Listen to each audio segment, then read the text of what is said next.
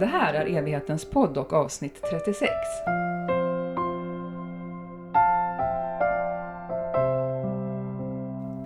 Dagens gäst skulle kunna vara pensionär på heltid sedan lång tid tillbaka, men är fortfarande verksam som präst. Inte minst vid begravningsgudstjänster, som är det det här avsnittet kommer att handla mest om. Hur ser ramen ut kring dem? Vad finner denne ärkebiskop emeritus viktigt inför, under och efter en begravningsgudstjänst? Och när han möter ett sorgehus, hur tänker han då? Jag, Johanna Felenius, är på plats i evigheten i Sigtuna, där min kollega begravningsrådgivaren Margareta Stensvik huserar i vårt fina kontor, ett stenkast från Maria kyrkan. Gunnar Weman, välkommen till evigheten. Tack ska du ha. Eh, när vi kom överens om att du skulle vara med i evighetens podd så var du tydlig med att du inte vill prata om dig själv. Varför är det så viktigt? Jag tycker själv att eh, min uppgift är att vara medvandrare med de människor jag möter. Jag själv vill vara en tjänare i kyrkan och eh, nu ska det här handla om begravningsgudstjänsten och då tycker jag det är fokus och eh, jag själv är mm. särdeles ointressant egentligen i det sammanhanget. Men kan du stå ut med att andra människor tycker att du är intressant? Det är deras ensak i så fall.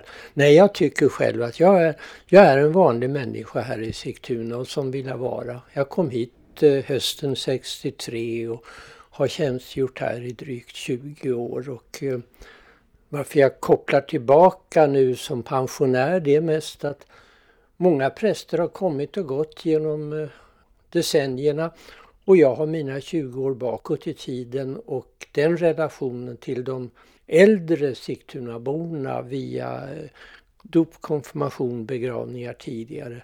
Det är den som jag knyter an till.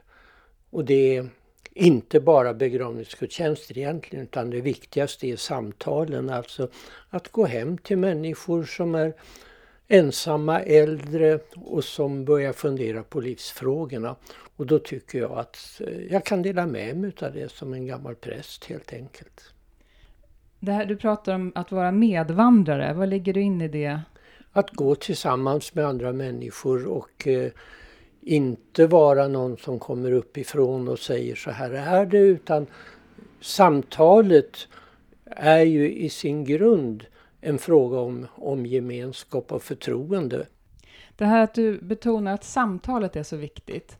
Är det någonting som du har med dig därför att du är som du är eller som du har fått genom prästutbildningen eller vad, vad har det sin grund i?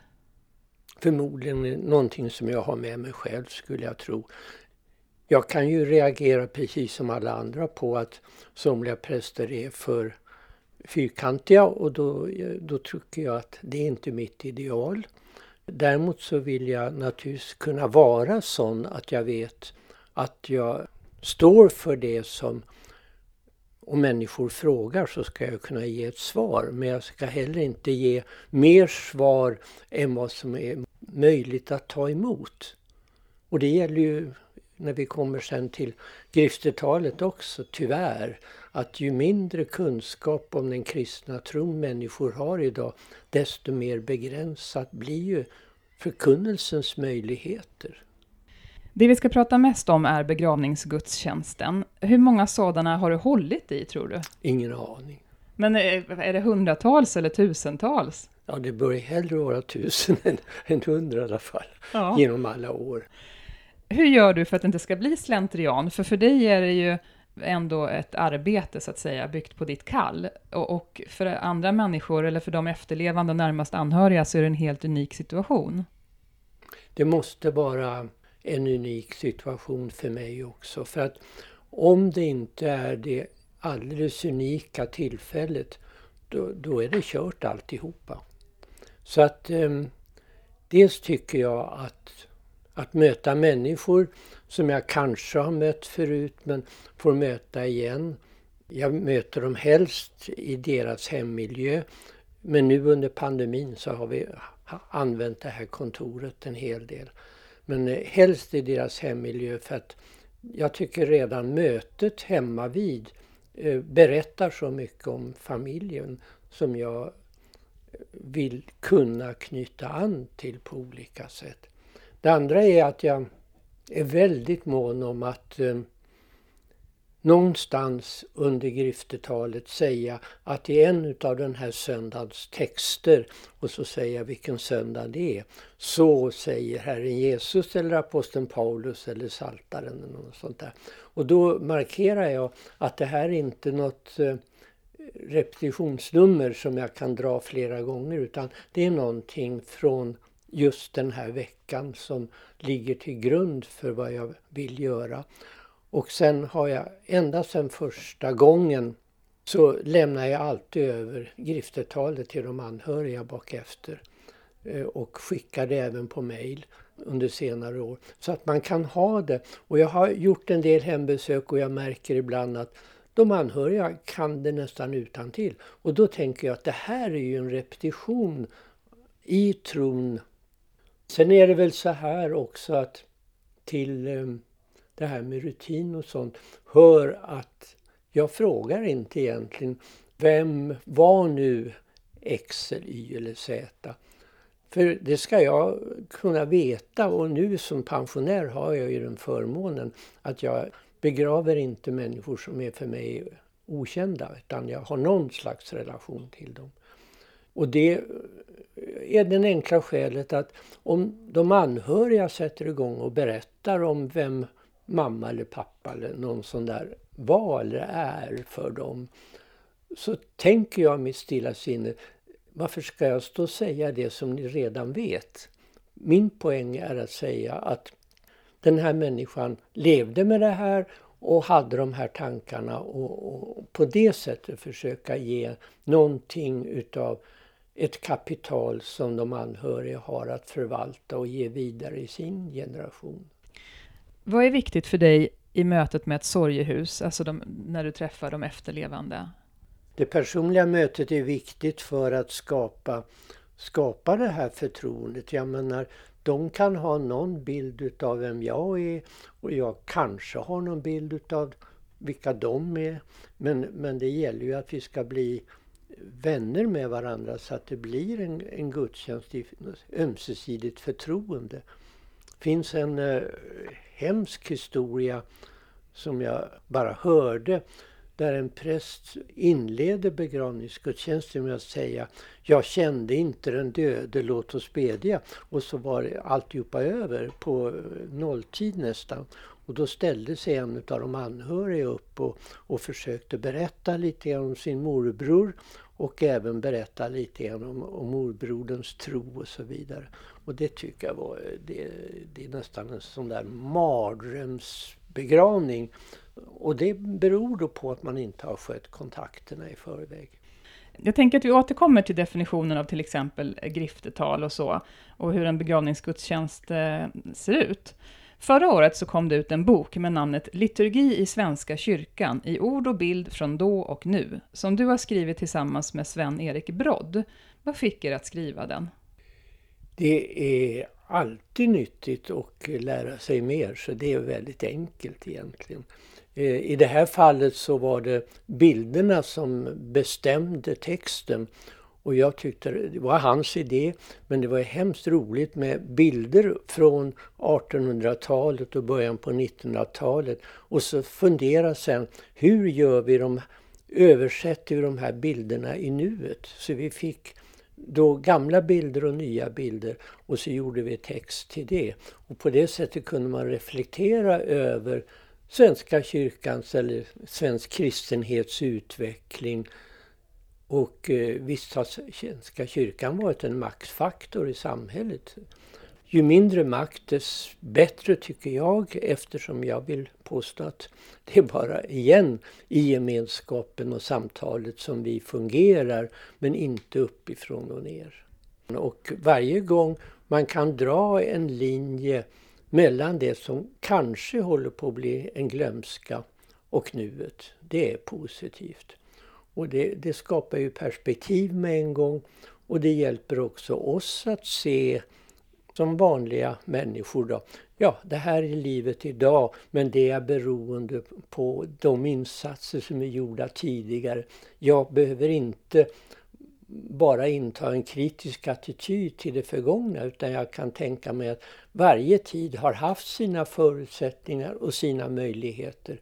Precis som vi idag har våra förutsättningar och utmaningar i allra högsta grad mm. som vi inte styr över.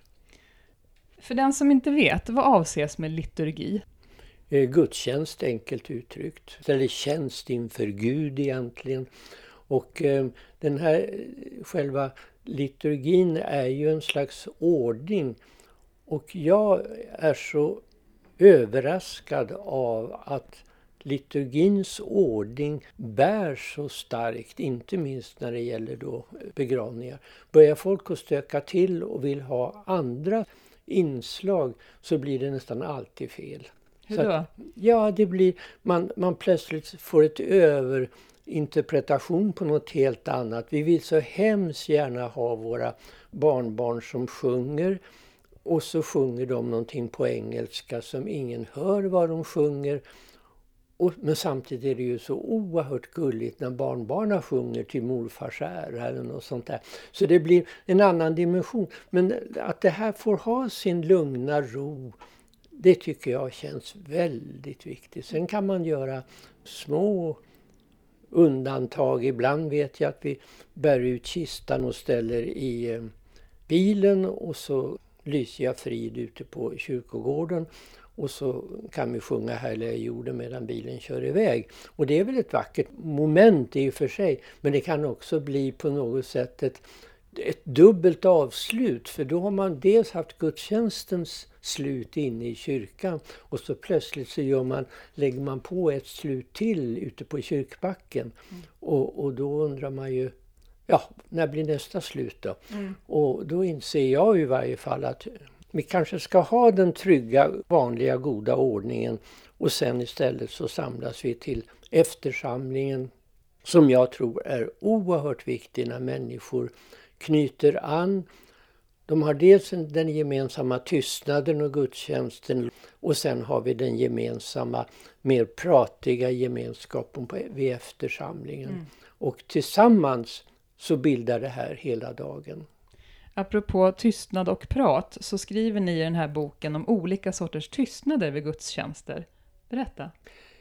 Den dåliga tystnaden det är när eh, präst eller musiker kommer av sig och står och bläddrar oförberett i böcker eller inte kommer igång nere på orgeläktaren.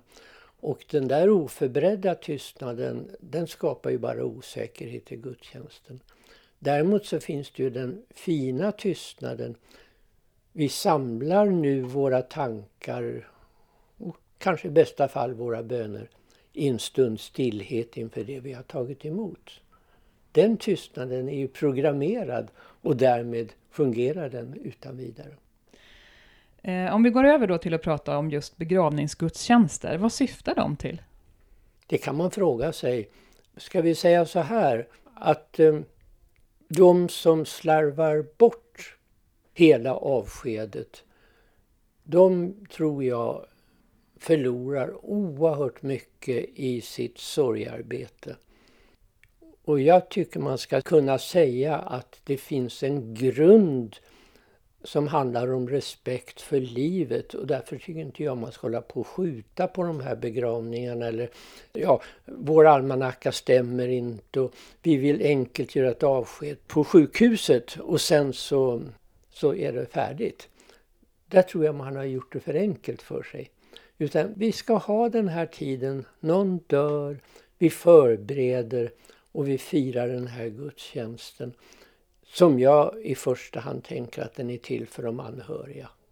Alltså döden har inträffat, exman ligger i sin kista eller som det ibland blir nu eh, i en urna då kanske inte minst nu under pandemin. Men med den här gudstjänsten så överlämnar vi med vår bön och vår sång och vad det nu är, så överlämnar vi den som har gått bort i Guds outgrundliga barmhärtighet. Men vi påverkar ju inte den döde på något sätt egentligen. Utan poängen är ju att vi som är där får minnas nu den som har dött och så får vi tacka tillsammans förhoppningsvis. och ta sats framöver. Så att jag upplever nog att min uppgift som präst vid de här tillfällena det är att, att hjälpa de anhöriga att komma vidare. Och jag går gärna då som deras medvandrare på den vägen. Eftersom varje begravning ju också talar till mig. Vem är det? Mitt liv ska ju ta slut relativt snart eftersom jag är gammal nu, eh, mänskligt talat. En människas död, vad väcker den för frågor kring vår existens, tänker du? Ja, på många plan egentligen. En människas död står ju absolut i sammanhang med hennes tillblivelse. Födelse och död, det är en enhet alldeles bestämt. Därmed så kan man ju säga att synen på, en, på människan den bestäms utav, utav födelse och död. Och vi blir bara eh, fattiga om vi släpper tanken på döden och plötsligt börjar tala om döden under termer av rädsla och sådana saker. För då har vi ju missat alltihopa. Hela livet är ju en mognadsprocess skulle jag vilja säga. Och på sitt sätt också en förberedelse för evigheten. Och det är bara det att om människor inte har tänkt på evigheten utan det bara är det här eh, lite förenklade far har räckt ut handen och nu tar mor hand eh, och möter handen eller något sånt där.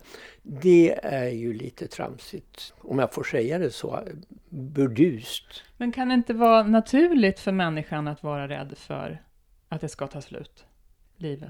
Det är klart det är, men, men då kanske jag skulle vilja kontra med att säga att du har inte tänkt igenom ditt liv ordentligt. Och det här är ju en del då utav kyrkans ansvar för att leva med människorna i den församling där man är, är satt att tjäna. För vi behöver samtal och vi behöver mängder med sådana här grupper och kanske inte i första hand sorgegrupper grupper att bearbeta sorgen. Utan jag tycker vi ska behöver grupper för att förbereda livet och fortsättningen. Det är mm. ungefär så. Mm. Du skulle vilja ha ett ständigt pågående samtal? Ja. Mm. Och det är därför som jag går hem till relativt många och försöker föra ett fortgående samtal, om det går. Vad är viktigt inför en begravning, enligt dig? Ja, enkelt uttryckt att folk vill genomföra den här begravningen det handlar inte om att göra det stort och vräka på pengar och göra massa fint på det sättet utan så enkelt och värdigt som det någonsin är möjligt. Men också med den känsla som de anhöriga kan uttrycka då när vi samtalar till exempel om, om salberna. Det som jag är så förvånad över, som jag sjunger gärna så brukar jag gnola melodierna så de känner igen sig. Den blomstertid nu kommer, några utav de melodierna eller härliga jorden som man känner igen. Ja, det där är bra, det, det, det kommer jag ihåg, säger man. Men man sjunger inte ändå. Så det här är så förbluffande att vid en begravning väldigt ofta så är det ju bara kantorn och prästen som sjunger. Vad tror du det handlar om? Folk är ovana. Är vi liksom blyga? Åh, tänk om ja, det hörs hur jag sjunger. Ja, något sånt där. Och det hjälper inte om jag säger nu sjunger vi salmen den och den, verserna 1 och 2. Man, kanske de slår upp och tittar men man lägger ut psalmböckerna men det, jag tror inte ens att hälften slår upp psalmen i alla fall. Vad tänker du att det kan betyda att sjunga en psalm tillsammans? Klart att det betyder mycket för att det är ju all sång och all musik skapar ju gemenskap. Men lyssnandet är en del. Men jag vet så väl, vi, vi gick ut en gång med en slutsalm och då var det en kyrkligt van person som sa Åh, vad härligt att få sjunga ut! Och då hade han gjort sitt. Idag är vi vana vid att begravningsgudstjänster vanligen äger rum inomhus eh, och inne in i ett kyrkorum.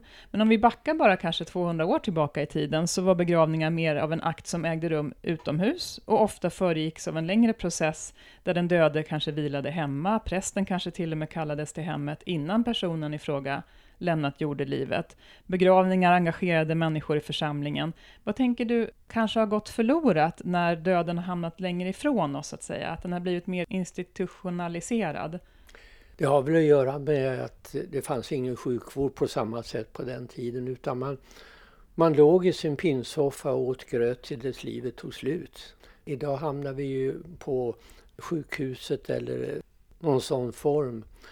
Och det är ju naturligtvis en väldig fördel för då finns det ju sjukvårdskunnig personal som kan hjälpa till om det är något som blir problem. Så det, det tycker jag är bra. Men det är klart att därmed så blir ju också döden tagen en bit från hemmet som det var bakåt i tiden. Mm. Jag tror inte alls det är så lång tid som du säger nu, ett par hundra år. Utan jag, jag tycker jag minns mina somrar i Småland till exempel så kunde det vara att eh, nu hade någon död inträffat och man eh, ställde ut granar utanför och man hade, hade den här liksom stillheten och man samlades så många som möjligt egentligen. Och eh, det är lite synd nu med pandemin här, sker i kretsen utav det närmaste och sånt här. För det är för dåligt för att vänner finns och allt möjligt annat. Och även de ska kunna vara med och både tacka och ta ut en kompassriktning på nytt nu då, eh, om och om igen mm. på väg. Samhället är ju så förändrat. Det gamla samhället, där, där bodde ju hela släkten i samma by i stort sett. Och då, då var man ju delaktig i det som skedde mm. i familjerna. Så att nu när vi är utspridda som vi är så kanske man i bästa fall håller kontakt via telefonen med varandra. Och så händer någonting och man vill bara hoppas och tro att så många som möjligt kan mötas och ställa upp utan de här oerhörda behoven utav att vara speciellt uppklädd som det var förr och sånt där. Utan nu, är, nu kommer man ju enkelt värdig skulle jag vilja säga. Har du några åsikter om det? Nej. Om lämplig klädsel? Kan man komma i en sommarblommig klänning? Jag tror inte man gör det, så det spelar ingen roll. Utan eh, man, man kommer så som man känner enkelt värdig, som man uttrycker sig själv inför den här högtiden. Jag tycker det räcker. Den som har dött behöver ha varit medlem i Svenska kyrkan för att det ska bli en kristen begravning. Och det är inte helt ovanligt att vi på Evigheten begravningsbyrå möter anhöriga som har varit helt övertygade om att den avlidne var just det. Och så visar det sig att, att så inte är fallet. Har du några tankar om det här? Tankar och erfarenheter. Det kan finnas människor som har trätt ut ur kyrkan i besvikelse över hur de har blivit bemötta. Men de har ändå kvar någon slags tillhörighet. Det kan vara make-maka som är mer aktiv i kyrkan medan den andra parten har lämnat i ett beslut. Och då kan man ju fundera över hur hanterar man det här? Som vi sa tidigare så är ju begravningstjänsten också någonting viktigt för de anhöriga. Så ibland så är det ju absurt om kyrkan avvisar en sån här begravning om de anhöriga känner att det här är något viktigt för dem. Men sen kan man ju också vända och säga, hur är det med respekten för den som gått bort? Om, eh, om det är så att man har gått ut ur kyrkan mycket medvetet, då kanske inte man vill ha med kyrkan att göra vid en begravning. Och då bör det ju vara borgerligt. Tycker du att det är rimligt att det är så? Jag kan inte tycka att det är rimligt att man träder ut ur kyrkan och sen begär alla tjänster hur som helst. Det, det, det finns en slags relation mellan gåva och gengåva om, om vi tar det så enkelt. Men eh, i regel så tycker jag att jag har bara mött positiva reaktioner på det här. Återigen, det är inte så att man ska säga som präster, så här är det, nu gör vi så här. Utan det här är samtalet som växer fram så att man känner förtroende för det här sättet att resonera. En kristen begravningsgudstjänst ska hållas enligt Svenska kyrkans ordning. Vad innebär det? Ja, det innebär att man följer Svenska kyrkans handbok med, med psalm, bön, griftetal, överlåtelse, textläsning, bön, Herrens bön, välsignelse. Vad tror du att det kan betyda för de efterlevande eller de som besöker en begravningsgudstjänst att det är en särskild ordning? Det blir ett igenkännande om man har varit med några gånger tidigare. Man vet vad det handlar om och man känner en trygghet. Antingen skriver vi ut en liten lapp så att folk har ordningen framför sig. Eller också så säger jag själv nu sjunger vi den och den salmen. Nyss hörde vi en organist som spelade det och detta. Mm. Så det går vilket som. Och sen har jag i samtalet i förväg bara visat det en enda gång då man reser sig upp och då visar jag med händerna hur man reser sig och hur man sätter sig igen. Det är vid överlåtelsen. Vi har pratat om griftetal. Vad är det för någonting? Ett slags predikan kan man väl säga som har två delar. Dels att prästen försöker att säga någonting om den som har gått bort så att man förstår att det här är den alldeles unika gudstjänsten för Exman. Dels är det några ord som riktas till de anhöriga eh, när det gäller deras fortsatta liv. Och sen är det en eh, ordentlig del som handlar om, om vad Herren Jesus betyder för den som har gått bort när det gäller Jesu död och uppståndelse och hur Jesus lämnade graven bakom sig och har fått en härlighetskropp som vi inte begriper oss på och att hela det som väntar oss bortom döden det är sånt som vi inte har någon erfarenhet av mänskligt sett men som vi ändå hoppas och tror på och därför kan sträcka oss emot. Du var lite inne på förut att du är mån om att inte bara återberätta sånt som anhöriga mm. Eh, har, har, berättat, för det vet ju de redan. Så, så hur kommer du fram till vilka ord du ska välja? Lite granna enkelt via hembesöket och um, den miljö de har hemma. Kanske någon tavla eller någonting annat som berättar om deras livshållning. Eller utgå från att exman har tagit emot dopet tidigare och eh, nu står det här dopljuset mellan altaret och kistan och eh, påminner om det dop som vi har firat en gång i tiden. Jag kanske inte vet ens vad Exman idag tänkte om sitt dop men dopet är ett faktum och det, det lever vi i. Musiken vid en kyrklig begravning, det är du som präst i samråd med närmast anhöriga som eh, kommer fram till vilken musik det ska bli, vilka salmer som ska sjungas, eller om det ska vara en solist eller så. Hur, hur brukar du resonera när du samtalar med de anhöriga om det här? Lite granna eh, om ni har någon speciell melodi som är rimlig. Samtidigt så säger jag att det är viktigt för organisten att spela någonting som vederbörande känner att det här kan jag göra på ett bra sätt. För det är ingen idé att ställa fram önskemål som eh, blir fiasko. Sen vill jag ju inte gärna ha solosång för jag tycker att att eh, sångerna ekar i kyrkan. Det är sällan man hör orden och framförallt inte om de sjunger på eh, utrikiska och sådär. Så då har jag hellre instrumentalmusik.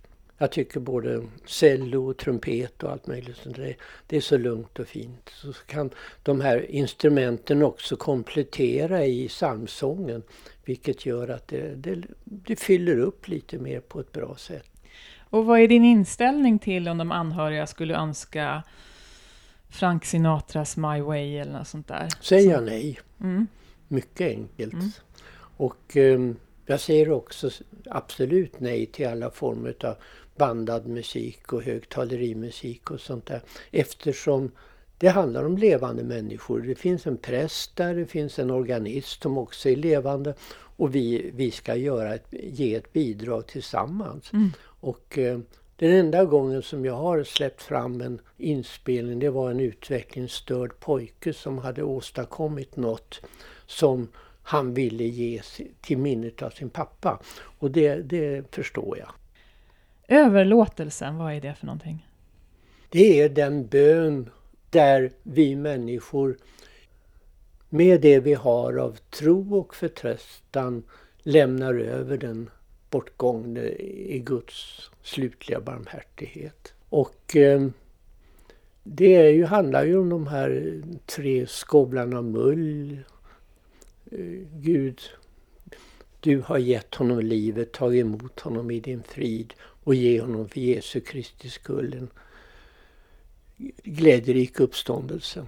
Kan du inte berätta om de tre skovlarna mull för den som inte har varit på en begravningsgudstjänst på länge? Ja, det är ju en påminnelse om att i gammal tid så hade man begravningen ute på kyrkogården vid en grav, öppnad grav. Och eh, då tog ju de anhöriga själva en, en skovel och, och la jorden på, eller man har lagt med handen. Eh, och det är fint. Men resten av det här det är, det är jorden och av jord har det kommit, jord ska det återbli. Och det finns med hela det här perspektivet. Därför tycker jag att det är, när någon försökte att bryta tre rosor över en kista så är det att då, då knäcker man hela den, den symbolvärlden som det är i det här. Så Det här är ingenting man tappar bort enkelt utan vi överlämnar, folket reser sig upp och så kommer de här tre skålarna mull. Och så, och så ber vi Herre förbarma dig över oss. Kan du säga någonting om avskedstagande, alltså defilering och hur, hur det brukar gå till? Det går till på flera olika sätt. Somliga är bättre och andra är sämre. Jag förstår mig inte på när folk ska defilera genom att gå varvet runt en kista utan jag tar alltid fram, ställer fram kistan så långt fram jag kan mot om det är några trappsteg eller något sånt där. Och sen så får folk gå fram framför kistan och då har man ju de övriga som sitter i kyrkan bakom sig. Stå, ska man defilera runt så står man ju vid andra ändan och så vänder man ansiktet utåt mot och så ska alla titta på varandra. Och, och jag tycker alltså att det är oändligt överlägset när man på det här sättet kan gå fram. Och så står de där framme och lägger ner sin lilla blomma eller, eller säger sin tackbön eller bugar sig, niger eller vad man nu gör. Och då står jag bredvid någon meter ifrån och står de där för länge, framförallt om de har barn med sig, då, då hjälper jag dem att, att gå tillbaka inom rimlig tid. För man ser ju ungefär om det är för jobbigt att stå där framme. Begravning ska ju inte bli ett dåligt minne eller ett svårt minne utan det ska ju på något sätt vara Gud, tack för det här livet, nu går mitt liv vidare. Hur viktigt är det att bära fram glädjebudet och vad är det för någonting? Ja, glädjebudet det är väl egentligen att bära fram så mycket av evangeliet som är möjligt att ta emot. Och det är ju grannlaga.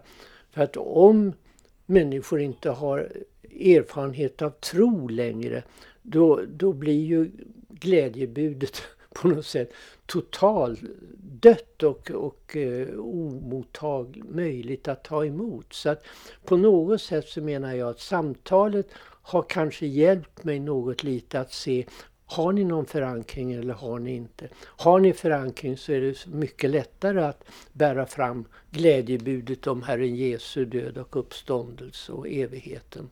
Men, men har de ingen erfarenhet alls, det är fel att inget säga. Men det ska heller inte sägas för mycket då, för då, då kan det bara korka till alltihop. Jag tror att ganska många kan tänka, nu räcker det. Ni skriver så här i boken. Inför frågor om död och uppståndelse kan man hävda att den som genom döden gått ur tiden har lämnat all form av tid bakom sig. Slutcitat. Hur kan vi förstå det här? Som något alldeles underbart hoppas jag. För att i den här tiden kan vi bli stressade över åtaganden. Vi kan bli stressade av att vi har för mycket eller för lite att göra eller meningslöshet och annat. När tiden tar slut, då tar ju också almanackan slut. Och eh, evighet är ju stört omöjligt att föreställa sig. Jag vet ju att mina ord till exempel är bestämda av tiden där tiden börjar och tiden tar slut. Men jag har ju inte ord för evigheten som hör evigheten till. Det enda som är märkliga det är ju att Herren Jesus då kommer som Guds son, använder våra mänskliga ord här i tiden. Men sen återgår det hela till, ja, som det sägs då, lovsång, gudstjänst, tillbedjan, bön. Och jag tycker att det är underbart att tänka sig att en människa som har gått bort har till uppgift att både vara inför Gud men även bära fram de som lever i sin fortsatta förbön. Herrens bön är alltid med. Den kallas ofta Fader vår och finns i olika översättningar. Hur kommer det sig?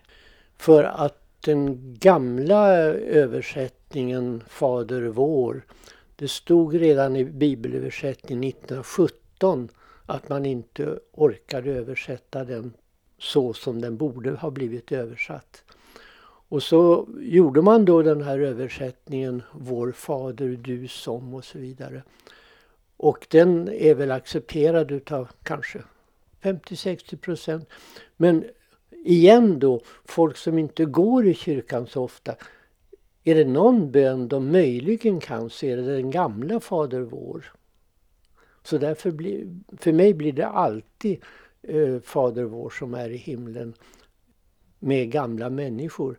Sen kan jag tänka mig att så småningom så blir det naturligare att eh, gå över till den andra under förutsättning att konfirmationssedeln håller i sig och inte alldeles kommer av sig för då, då kan man ju ingenting i alla fall. Och då ibland så får man ju säga till nu ber vi den bön som står längst bak i psalmboken, Fader vår eller Vår Fader. Är det något som bekymrar dig att konfirmationssedeln skulle... Ja, det är klart. För att eh, om konfirmationssedeln holkas ur ännu mera, då har ju de unga föräldrarna en gång i tiden ingenting att ge till sina barn och så vidare. Och då fortsätter ju sekulariseringen med blixtens hastighet. Vad finner du viktigt under själva begravningsgudstjänsten? Det är nog det som vi har talat om tror jag. Med, med salmerna, bönerna, griftetalet. Att människor på något sätt kan uppleva att de är med om någonting. Jag möts ibland av att människor inte riktigt vet hur de ska bete sig vid en begravningsgudstjänst och att människor kan, upplever jag det som, vara så rädda att göra fel. Vad tänker du om det? Man kan aldrig göra fel i kyrkan, så enkelt är det ju. Vad spelar det för roll om någon sitter när man ska stå? Eller tvärtom. Det gäller både präst och församling. Alltså blir det något som går utanför utan någon anledning så går det bra det också. Mm. Nej, rättsstavningslära och gudstjänst går inte ihop. Vad är viktigt efter själva begravningen? Både upplevelsen av att det här var en meningsfull högtid och att vi som anhöriga får um, träffas en stund. Jag trodde innan jag var präst att det här kaffet efteråt eh, kunde man hoppa över men det är lika viktigt som själva gudstjänsten faktiskt. Så jag är alltid med, kanske ibland till och med hälsa välkommen om ingen annan gör det bland de anhöriga. Och sen så har jag en liten kort avslutning där jag knyter samman gudstjänsten i kyrkan med gemenskapen på den här gården eller platsen där vi är. Och så kanske vi kan sjunga tillsammans ibland, Herre signe du och råd eller något annat. Vi pratade förut om det här med anhöriga som ville så att säga göra något framförande inne i kyrkorummet. Hur, hur lämpad tycker du att en minnesstund är för det? I högsta grad. Och det kan ibland bli väldigt fina små bidrag. Sen ska det inte bli för många för att ofta så talar ju de som talar om sig själva istället för om den som, som har gått bort. Jag minns när vi gjorde det och detta och så går de på på det sättet. Men eh, blir det tre, fyra stycken tal så tycker jag det är alldeles utmärkt. Blir det lite flera så brukar jag säga att nu kan ni skriva ner vad ni hade tänkt att säga och överlämna till eh, XYZ. Och hur viktigt tycker du att det är om det är någon anhörig som vill sjunga en sång eller så på en minnesceremoni? Hur viktigt är det att man är väl förberedd eller kan, man, kan det få komma lite spontant? Jag tycker det är bättre om det kommer spontant så får vi se vad det blir. Mm. Därför vi har ju någon timme eller en och en halv eller något sånt där på oss. Men jag ser ganska snart att det börjar rycka i somliga som vill gå vidare. Och då tycker jag att det är bättre att jag säger att innan vi bryter upp så ska vi avsluta tillsammans. Så att, det, så att man håller ihop det, ja. att det blir en, en gemensam stund. Ja. Det finns ju i Sverige två former av eh, begängelseformer. Den ena är jordbegravning och det andra är kremation. Har du några tankar kring, kring det? Ja, när kremationen kom fram då var det ju eh, under tveksamhet för det blir ju ett slags eh, påskyndande utav själva processen. Samtidigt kan man säga idag nu när urnorna är så rostbehandlade så att de löses upp ändå av jorden de också. Så tycker jag att vi har kommit närmare eh, det ursprungliga igen. Att eh, man återvänder till, till jorden och det blir inget mer utav det. Sen kan jag tycka själv att egentligen så fungerar eh, begravningen för, för de anhöriga bäst om man får göra begravningsgudstjänsten i kyrkan, bära ut kistan och sätta ner den i jorden. För de har gjort allt på samma dag. När man sätter ner en urna efteråt så vill jag som präst till varje pris vara med. För att eh, jag inte tycker att det är bara en vaktmästare som sätter ner en urna och sen går folk därifrån hjälplöst lite grann. Så att eh, jag vill vara med, vi ställer urnan framför det öppnade eh, stället där urnan ska sänkas ner i jorden. Vi sjunger en psalm, jag läser en text, vi ber en bön. Vi sätter, sänker urnan genom någon av de anhörigas bistånd. Och så, så Herrens bön och välsignelsen. Vad är gravstenarnas budskap? Precis som eh, annonserna. Man säger att någonting har hänt och här är en minnesplats. Om, om eh, korset inte säger någonting om död och uppståndelse så plötsligt så börjar man ju se blommor och, och fåglar och annat. Och, och, det är väl människors sätt att uttrycka sin tanke om evigheten skulle jag vilja säga ändå på ett annat sätt då. Mm. Den som väljer en icke-kyrklig begravning av något skäl, vad tänker du att den går miste om? Allt det som har med tro och förväntan det blir ju mer en, en minnesstund. Slut. Vad är meningen med livet, Gunnar? Att man ska mogna i tillvaron. Man ska kunna tänka att som tonåring så var jag sån. I bästa fall så har jag mognat, fått större erfarenhet, kanske också större öppenhet. Och så får man vandra på på det här sättet och säga och här tycker jag det är viktigt. Vi är aldrig framme vid målet så länge vi lever utan vi är alltid på väg. Meningen det är ju helt enkelt, vi är till för varandra och vi är till för att kunna ta emot den stillhet och den evighet som jag i varje fall räknar med att jag är på väg emot. Ja, mognad är ett bra ord egentligen. Den här inställningen om mognad och att det är liksom en ständig vandring på något sätt. Är det en inställning du har fått under livets gång eller har haft med dig den alltid så att säga? Jag är ju fostrad i ett kristet hem i och för sig. Men eh, man övertar ju aldrig tro från några andra människor utan det är ju hela tiden att man växer in i någonting. Somliga växer bort från sin, det man har upplevt och andra växer in i det mer och mer. Jag tycker det är ganska spännande att reflektera över vad jag tror att jag tagit emot genom föräldrarna, scoutrörelsen, kristliga gymnasiströrelsen. Så jag har en, en gedigen bakgrund i, som så säga, sitter i ryggraden på något sätt. Och det, det tycker jag är en förmån. Mm.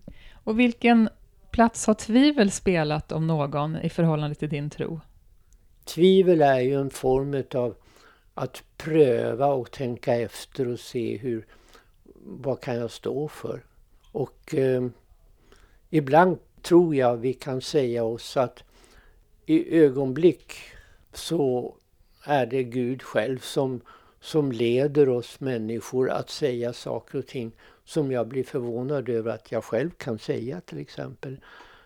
Ganska nyligen hemma hos en människa som eh, varannan dag ungefär gick ner till graven och sörjde.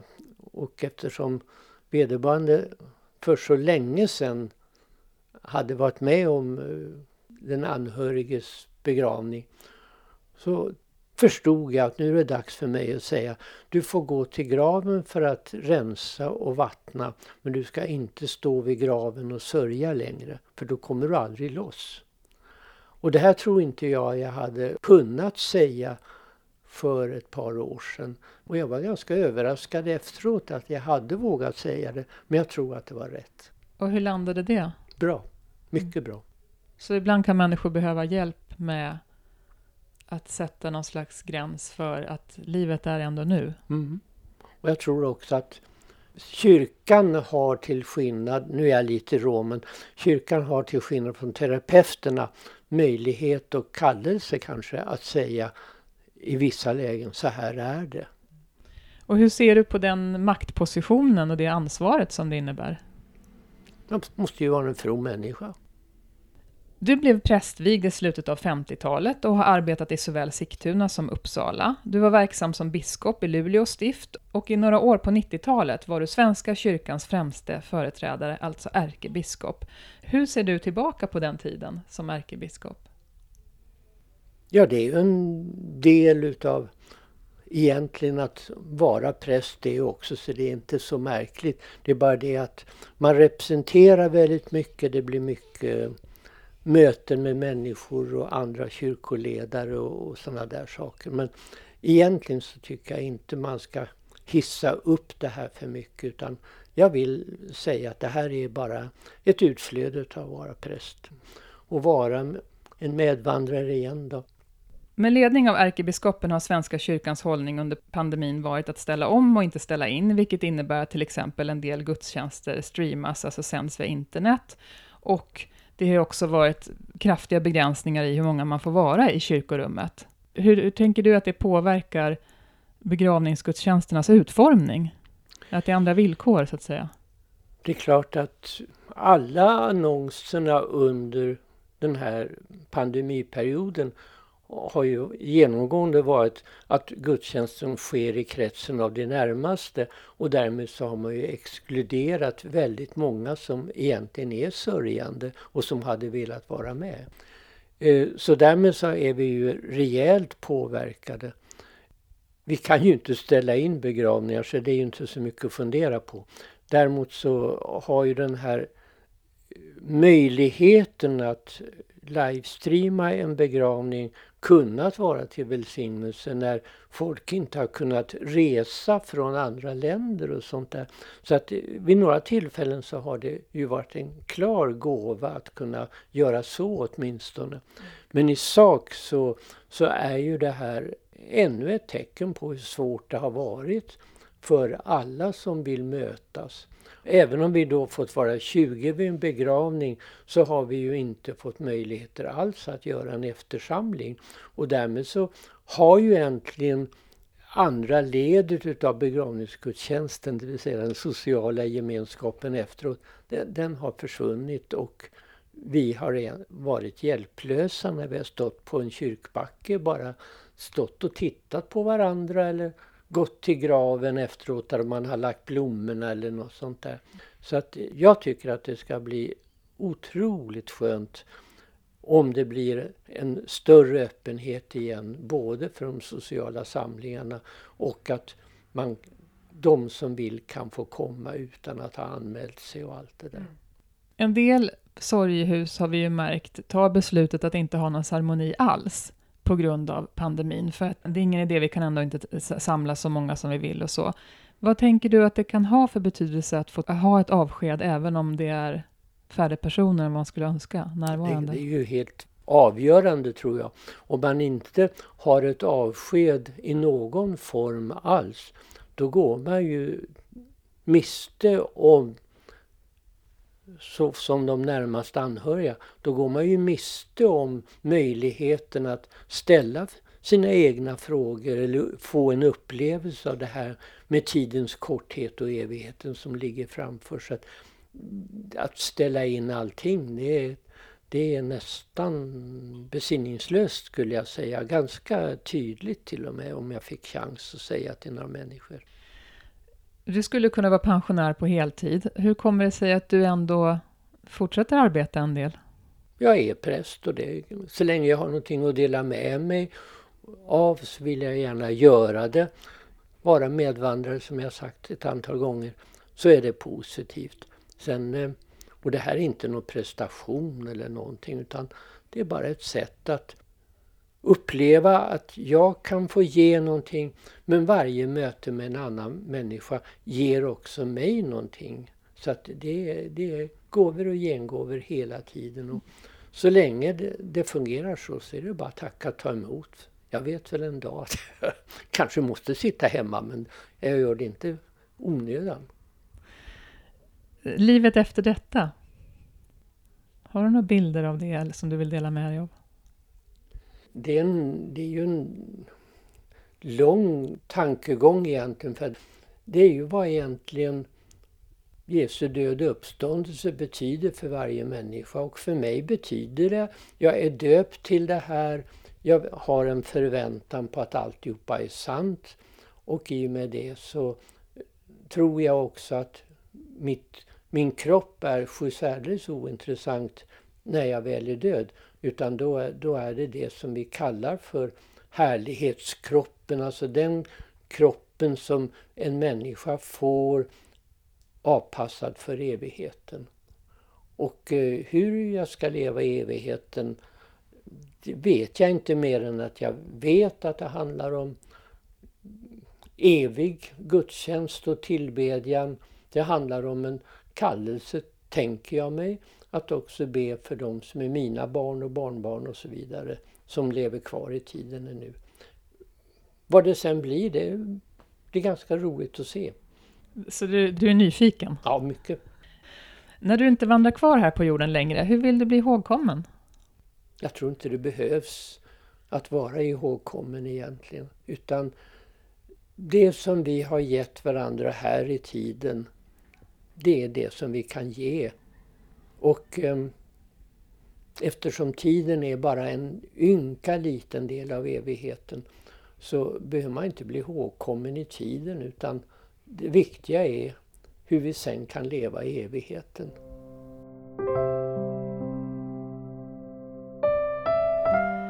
Det berättar Gunnar Weman här i evighetens podd.